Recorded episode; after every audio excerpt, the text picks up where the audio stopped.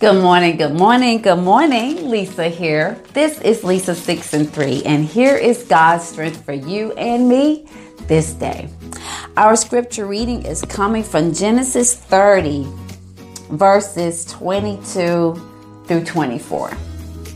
Then God remembered Rachel, and God listened to her and opened her womb.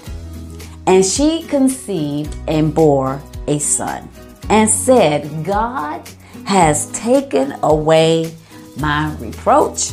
So she called his name Joseph and said, The Lord shall add to me another son. This is the testimony of Leah. Oh, not Leah, of Rachel. Y'all know Leah had lots of babies. this is the testimony of Rachel, Jacob's wife. Now we know Rachel could not have children, and she prayed and she prayed and she prayed while she watched Leah be blessed with six sons and a daughter from the man she loved. She prayed to the Lord and said, Lord, please let me have a baby.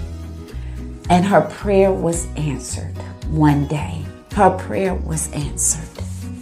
What Rachel did was trust God's word. She trusts in the word that she knew. She trusts in the word that she was raised under.